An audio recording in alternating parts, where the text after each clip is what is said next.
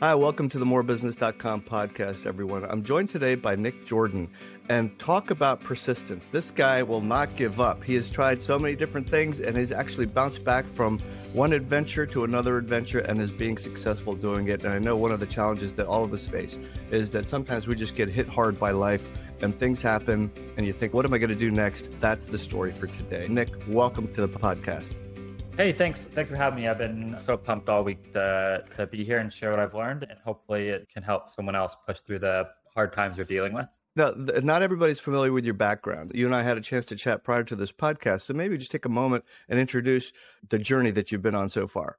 Yeah, definitely. So I've been working on early stage startups for my entire career, starting at 19 to, to 35, first in a sales capacity. And then at some point, I realized, hey, as an entrepreneur, want to be entrepreneur. Sales, I don't think is actually the best skill set. I think it's marketing. And so, five years, I set off on this five year plan to learn marketing so I could use it to go to market with my SaaS. And I'm in year six and and that's i think probably the biggest thing is just you're learning it but then you're also adapting what you learn you'd mentioned to me you your journey started in college and then didn't go all the way and tell me more about all that and then you started a fashion startup and so what describe that part of the journey yeah, definitely. So I think in college, I realized at some point my career options were either entrepreneur or become a criminal. And being an entrepreneur sounded right. a lot more fun. I ended up dropping out, starting a couple dinky startup that I really had no chance of going anywhere. But the hustle and the grit and the experience enabled me to get this job in an industry I didn't know existed for a role I wasn't qualified. And I ended up working at incredible scale. We grew to 200 people in four years, bootstrap by just making a ton of cash. I was running our strategic partnerships with Rackspace and GoDaddy and AT&T and Comcast and all their peers around the world. Youngest person in every room I went into, outside of the CEO, probably the most cross-functional role in the organization. And there I really learned how to do good work. But as I said, I realized that sales and enterprise biz dev for me as an entrepreneur wasn't the right fit to to build a my own company. A lot of companies try to grow through partnerships, and I know that like when I've built my companies, that was one of the fastest way to grow. But a lot of people don't know how to get started, and so you've done that. Employee number eight there over at the Hacker News. Tell me, what, how did you start those relationships? Did you just pick up the phone and call? And if so, what did you say? Or were these relationships already built yeah, so I met the founder at a Hacker News meetup and he liked me enough oh. to give me a job offer. When I joined the company, we had customers in over 50 countries with over a thousand resellers basically wrapping our software around their services. And so my job was all right, we have these IT consultants using us. How do we get the big boys, Rackspace, GoDaddy, AT&T? I think at the end of the four years there, we had about 30 telco hosting partners and I think our products touched maybe two to five million end users through those partners. Mm. How did you get these partners? Um, I, Rackspace uh, uh, used to be one of my partners, and I'm happy to share the story actually of how I got them as a partner. I'd love to hear how you got them. Yeah, so the CEO was ex Microsoft, and he saw that Microsoft was doing a big push with Office 365, but didn't actually have a good way to onboard customers from Gmail or Exchange or all these other legacy mail servers. And so he built this really easy cost effective way to migrate data from one system to another. And we we had the best product in the space. We were down the street from Microsoft HQ. And so as Microsoft would close these Office 365 partnerships, they bring us in to enable the customer onboarding. And so I don't think there's any secret success except for like right place, right time, right product, and and the founder had ten years in the industry. That's pretty good. So when I had when I worked with Rackspace, I didn't know anybody there, but what I did know was that they do a lot of webinars, and so I I know that one of the things they want to do is help their resellers actually get a lot more customers to help basically resell Rackspace That's services. Right. And so what I did is I reached out to their partnership team who was doing those webinars. And I said, look, I think I've got a webinar that will help you guys sell more. And it was all about training your, t- your resellers to actually be able to sell more. And they thought it was a great idea. And next thing, we've got these wonderful webinars we're doing like every quarter. They even flew out to one of their conferences in Arizona and present presented to cool. a lot of their resellers. And it's literally you just pick up the phone and you just call somebody. I found that wow, that no matter what stage you're in, you're always you're selling, whether you're the CEO or the biz dev person. Now I know you said you like thought that wasn't the best career path for you because you're this budding entrepreneur. And I think a lot of people listening are feeling the same way. They're in a role that they're thinking, this is fine, but it's not where I really want to be. And I need to make a change. So, what was that aha moment? How did you say, I'm going to stop all this and I'm going to go for it? Yeah. So, after four years, the I think the catalyst for me leaving was burning out. It was unrelated to my ambitions as an entrepreneur. I thought I was going to IPO with the company. Uh, I was in it to win it and I was going to be there forever when I joined. And unfortunately, that turned out to not be the case. Towards the end, I wasn't learning anything. I closed 30 of these partnerships. I wasn't going to learn a lot more in the 31st. And mm. so, I think once the like service area for learning went away, then all the stress I'd been dealing with for the last four years become unbearable. When you're pushing and you're learning and you're improving and you're leveling up, you can deal with any amount of stress. But once you kind of level, the stress for me became overwhelming. And so I, I like took six months on a beach and I thought about what do I want to do next? And I'd been an entrepreneur for the five years before that company. And I had intended to use that as a platform to build my own company. But as a 29 year old, I just didn't have the confidence in myself to build an enterprise product, an enterprise support team, an enterprise legal team. And so this enterprise skill set I had accumulated, I don't think was going to serve me on the next stage of my journey. And so the way that I've looked at every opportunity for the last 15 years is whether it makes me rich or not, I'm going to learn the skills and meet the people to do something even bigger and higher impact next. And so I've always thought long and I said, Nick, I got to learn this marketing thing. One to one isn't, it's not high volume enough. I need to do one to many. I need to figure out this mm. marketing thing. And so I took a 75% pay cut from my high status tech job and I started making minimum wage selling SEO services at a local SEO agency because I knew that it was a consultative sale. In order to successfully sell it, I have to learn it. And I ended up being very good at selling it. I ended up learning it. I ended up taking a couple projects from zero to 100,000 organics a month. And that led to starting my agency and then the agency led to bootstrapping some SaaS products and it's working. Yeah. into my five year plan. Yeah. There's a lot to unpack in just that short comment you just made. You had an agency and that was cash flow because it was consulting work and yeah. you're using that cash flow to create a product. So that's very common. That's actually how I started my very first one also because you need cash. You need cash to live. You need to have teams to support. They need to live.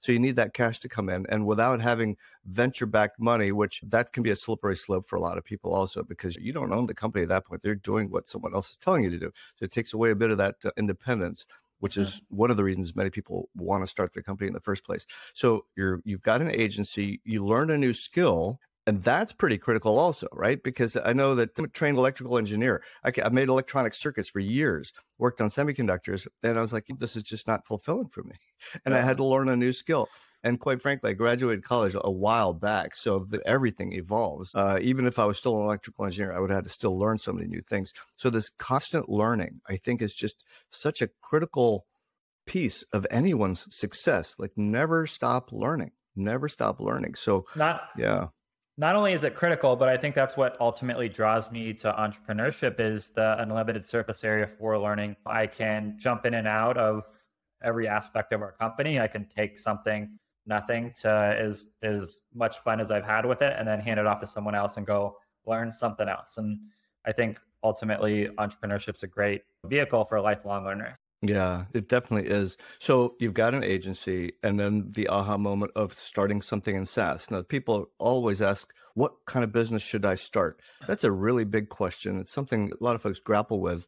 How did you know? How did you know what to? Yeah, I think I've heard Naval talk about uh, product market founder fit. A good idea for me isn't a good idea for you, depending on our unique experiences and skill sets and kind of our journey mm-hmm. over the prior time. But really, it, as an SEO agency, I was known for being a good SEO.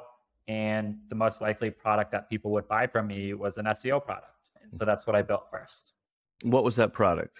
So at my agency, we're known for this thing called content velocity, publishing hundreds of pages a month. And in order to actually deliver that service to clients, we had to do a whole bunch of keyword research and so yeah. i ended up automating that process. And it turns out that it just it wasn't just a good product for me. We have over 4500 users. I think our coolest customer is uh, let's Deel which i just saw a graph and i guess they're one of the most 10 or 15th most valuable companies private companies in the last 10 years.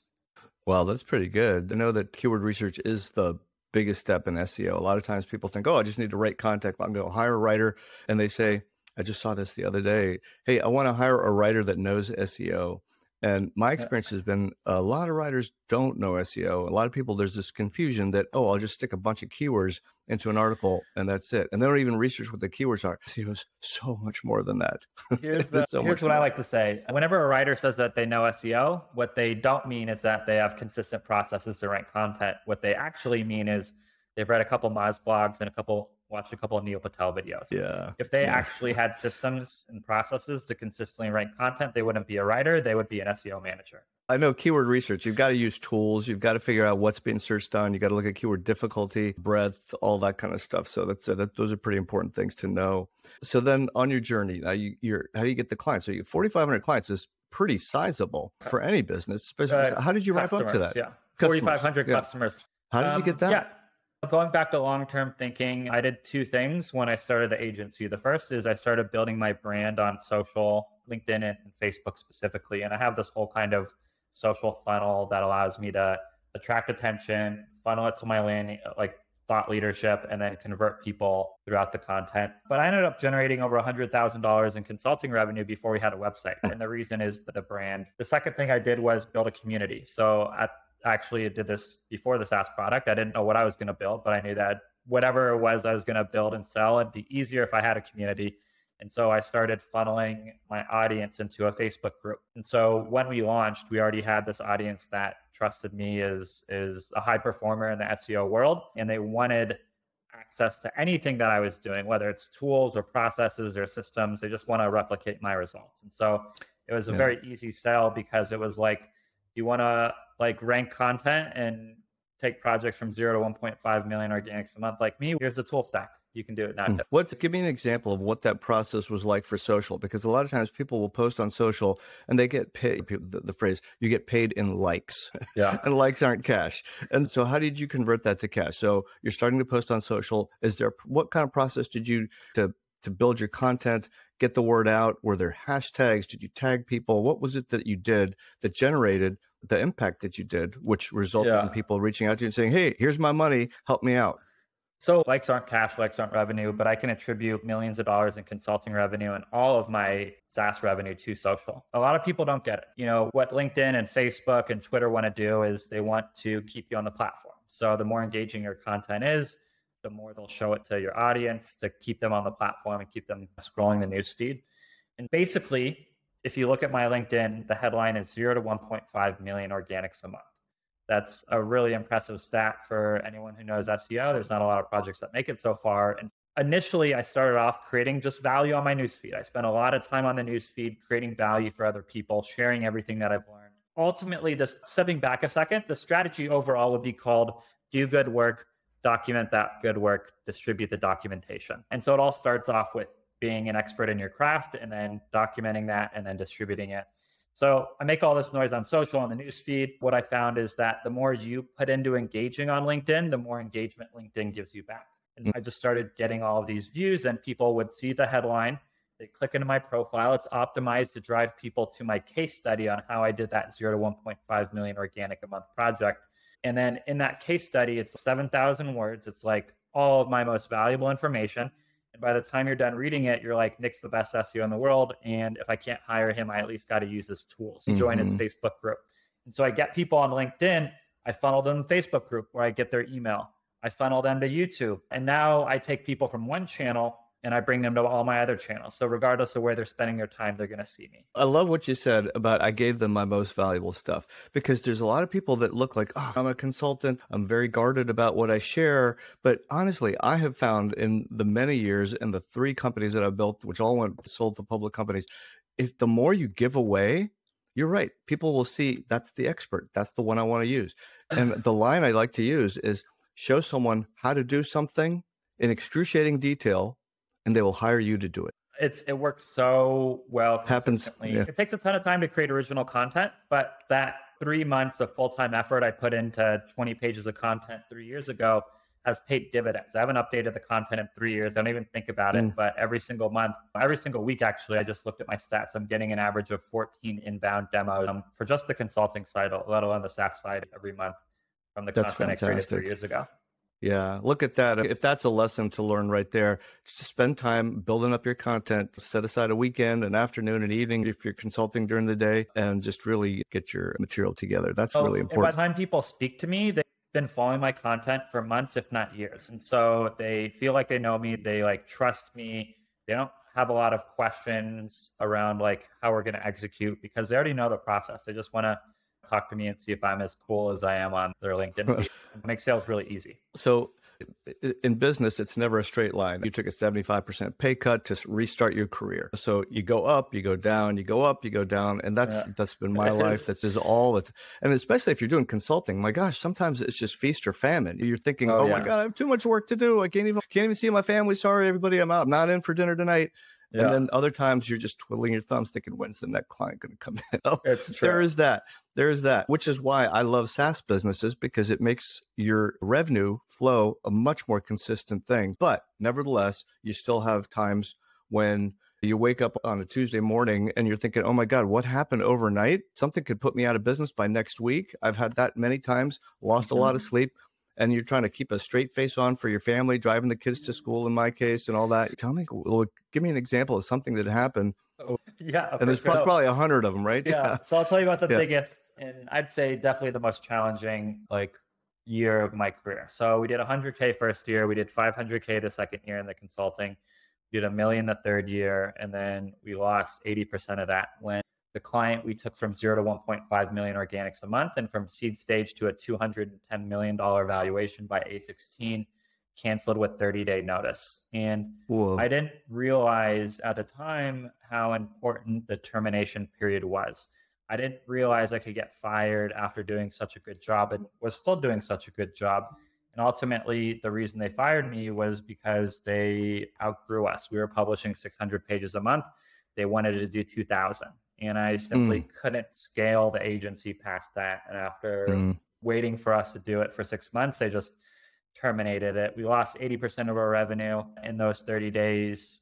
And that led to the worst year of my life. And oh my God, you're going from a million to, to 200, and you've probably you've got staff at this point, so they still need to get paid. That's, I, that's even that's worse. A, I just yeah. convinced my sister to quit a recruiting job at Amazon and move to Europe to help me grow oh. the team. I had to terminate her and send her back to America. Oh my um, god, that's so hard. and uh, I had to figure out how to take the agency from like basically a one client agency into a multi client agency. The tough thing about entrepreneurship, I was thinking about this, is that when if you're in a I guess negative job environment, employees can leave. They can just quit and they can take a break Maybe if they don't have a lot of money, they move back in with their mom or whatever, but they can at least, and like that for me wasn't an option. I had to, mm-hmm. to put myself in this stressful, anxiety causing situation for the last year because there's too many people depending on me and I wouldn't have anything to go back to if I left it. I'm just coming off of that year. Things are like going great now, but it was a truly tough time. That is tough. And you just try to think, oh my God, what's happening? Why is this happening to me? But there's a big lesson in here. And I know every time I've sold a company, the number one question, and it happens very quickly, is what percent of your revenue comes from your top 10 clients? And it is consistent. Every single time I've sold a company, that's the one I've been asked because they want to know how dependent are you? They know they're going to have attrition when they buy. You. They just don't know how much that's going to impact the revenue because that will affect your valuation. And I've seen situations where you've got two or three clients that comprise the bulk of your revenue and you, it's that makes your company really hard to sell because there's too much inherent risk built into losing one customer for the exact reason that you just described. And I had a guest on the podcast just a couple weeks ago, Von Thurman, same situation. He had two clients that comprised 60% of his revenue, both of them terminated within 30 days. And boy, Oof. he had to scramble. And he did the same thing, though, as you. Like, you persistent, you do not give up. You're an entrepreneur. You get out there and you figure out what you're going to do next. So, what happened, Nick? you got you go from a million to 200,000. You have to fire your sister, send her back to America. Yeah. Oh my God. And now what happens? How did you get out of it? So I think the it's like definitely like a team effort. I had to make big layoffs. I had to just pound pound sales. I had to shift all my focus to sales, building that brand up and doing the activities that I knew would drive the revenue. At the same time, the team had to figure out how to go from servicing one client, which is one relationship and one strategy, to onboarding and creating strategies and delivering strategies for multiple clients at the same time. And so both me and the service delivery team had a lot to, to figure out. And I think with just enough reps, they were able to figure it out. And my brand was good enough where, so there's two things. One, usually when agencies have major structural issues like that, it's related to service delivery or there's some serious problems with the sales. Neither of those were true. Our team was are like killers. And then on the sales side, I had just been turning down deals. So I just started mm. going to the phone calls I'd been rejecting because I was all in mm. on this mm. one client and we were able to pick back off. Uh, and the other really, thing, you got a strong foundation. Foundation, and you were out there on social, and your name brand was still out there. So you're right. Okay, so we're not going to turn down clients as much. You're going to start to build that back up. But when you get knocked off the bicycle, you just you get back on it. Un- underlying all this is inspiration, is drive.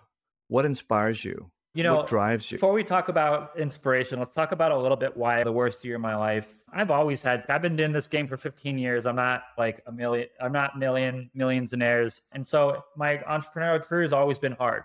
Like I've mm. always consistently struggled the entire time. And it was different this time because I had gone so far, and at least in my eyes, I had met the goals I set for myself 15 years ago as a 19 year old. I had new goals at that point, but I at least hit the 19 year old self mm. goals. And so the I think it's a lot different when I didn't want to bounce off a of zero again. You mentioned that earlier. It's not a straight line, it's ups and downs. But at this point mm. in my mm-hmm. career, I'm 35. I had achieved some sort of scale, some sort of success, and losing that felt a lot worse than struggling to get it to begin with.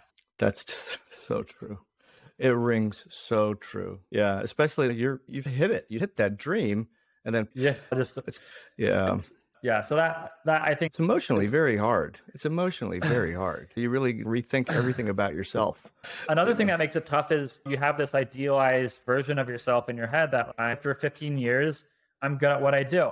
But ultimately, the way entrepreneurs are judged by is by the points on the scoreboard. And the scoreboard was looking real bad. And so to reconcile between these thoughts that I had about myself and the scoreboard being so poor also very difficult for me. Yeah. Look, there's going to be people listening to this and saying, yeah, I can relate to that because it's a fact of life. That's what happens in life. Nothing's all this wonderful, rosy story. And so, like, what are the things that you did to come out of that? Because that could put you into depression really fast, also. Yeah. I was in a very negative mind space. I'm also out here in Europe where I don't have a, a strong network. I just didn't invest the time into building strong relationships out here outside of my work. And it was tough. So I think there's a couple things that I did. The first is taking action. Whenever I'm stressed out, taking action always makes me feel better. Like I, I, despite the scoreboard, I still believe that the best bet is always on myself every single mm, time, and that I won't let myself down. And so I just dove heads in into the things that needed to be done. The second thing is I threw myself into fitness. In life,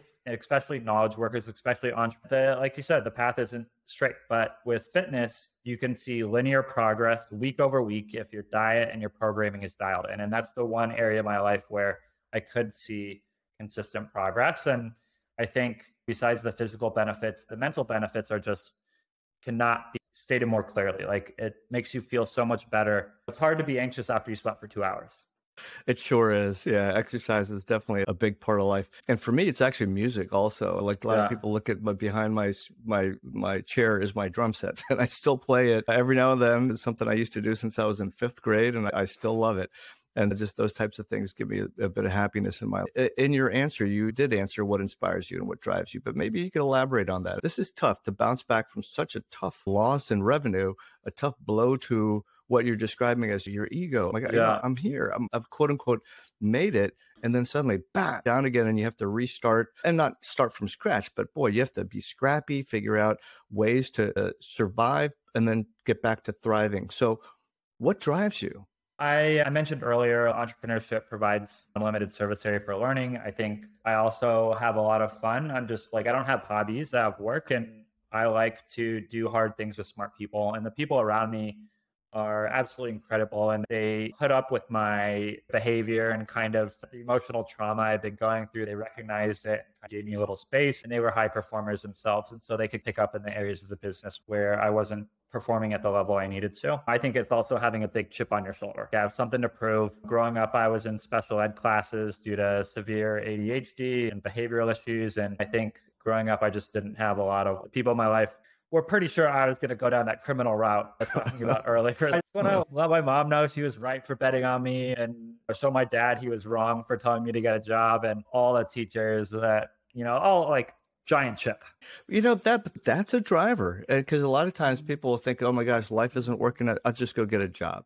I'll just deal with it." And honestly, once you've bitten been bitten by that entrepreneurial bug, that is hard to get rid of. That you can't get that out of your system. And but having that thing like, "Oh, I got to prove something," can do it. Something uh, like it sounds simple, but that can actually do it. That can push you forward. What are the other so, sources of inspiration you have? So we have learning, doing hard things with smart people, the giant chip on my shoulder. I think I was thinking about it. Even if I if I knew 30 years from now I could tell I I never made any money with entrepreneurship, I think I'd still do it anyways because I just have so much fun here. I think I'm unemployable. I can't do the nine to five and not care and clock out and not think about work 24 seven. So I yeah. I just love the lifestyle. Like I just I like pushing myself and the people around me to the limits of our capabilities. Yeah, I love that. I love that, Nick. Hey, so if we would summarize what you learned out of all of this, you're continuing on your entrepreneur path. There's a lot of people that would be listening that could say, That's me. I want to start doing it, but I'm a little scared because of everything you just said that could happen because it's scary. And sometimes I wonder myself if I knew all that stuff that was about to unfold over the next 20 years of my life, my entrepreneurial career, would I have started? And I think back and I was like, yeah, I would have done it. I would have done it again. I'm in a much happier state. I feel like I'm not going to be retiring thinking, I wish I would have, I should have. You did it, you tried it. And even though you get knocked down, you get back up and you just keep going. So, what are your key learnings? What would you summarize? I really like when Naval Ravikant said that careers aren't measured in months or years, they're measured in decades. So, like, everyone kind of starts uh, their startup with a like thought like could get rich like super fast and it doesn't happen that way we're not mark zuckerberg we're not jeff bezos or elon musk I read this study that the most successful entrepreneurs are in their probably early 40s. And it's yes. because they have the network, they have the skill set, they have the cash, they have the experience and kind of the level headed mind to, to really be much more effective than they were while you're young. So that's, I think that's a big one. That's a good one. And I know so I worked as an engineer for 8 years after college and I was I was actually was still working as an engineer. I wanted to start a company. I think it was 27 years old and I was like I got to do this. And I look back on it and I think I should have started sooner, actually, because I had that itch so long ago. I should have probably just maybe worked a couple years and then started. But but nevertheless, the journey unfolded, and I was happy. And I did. I can tell you that the company, the second one that I started, actually was significantly more stable because I knew a lot. Yeah. I was I was older and I just I knew a lot. I was still in my 30s actually when I started the second one, but I but it definitely helped knowing where the potholes were to avoid. So we were able to scale significantly faster. So how can people reach you? I love your story. I love the fact that you're an expert at SEO. That's one of my bailiwicks too. I love SEO. I think honestly it is one of the most underrated marketing tactics on the planet today was one of the most misunderstood and most underrated. so it is. No uh, one can distribute your content better than Google. Yeah. It's literally impossible for you to do it. Google is just so effective at getting your content out the door. Before we yeah. recap level off with where to find me, let's talk about very quickly just run through some list of wins because there is yeah.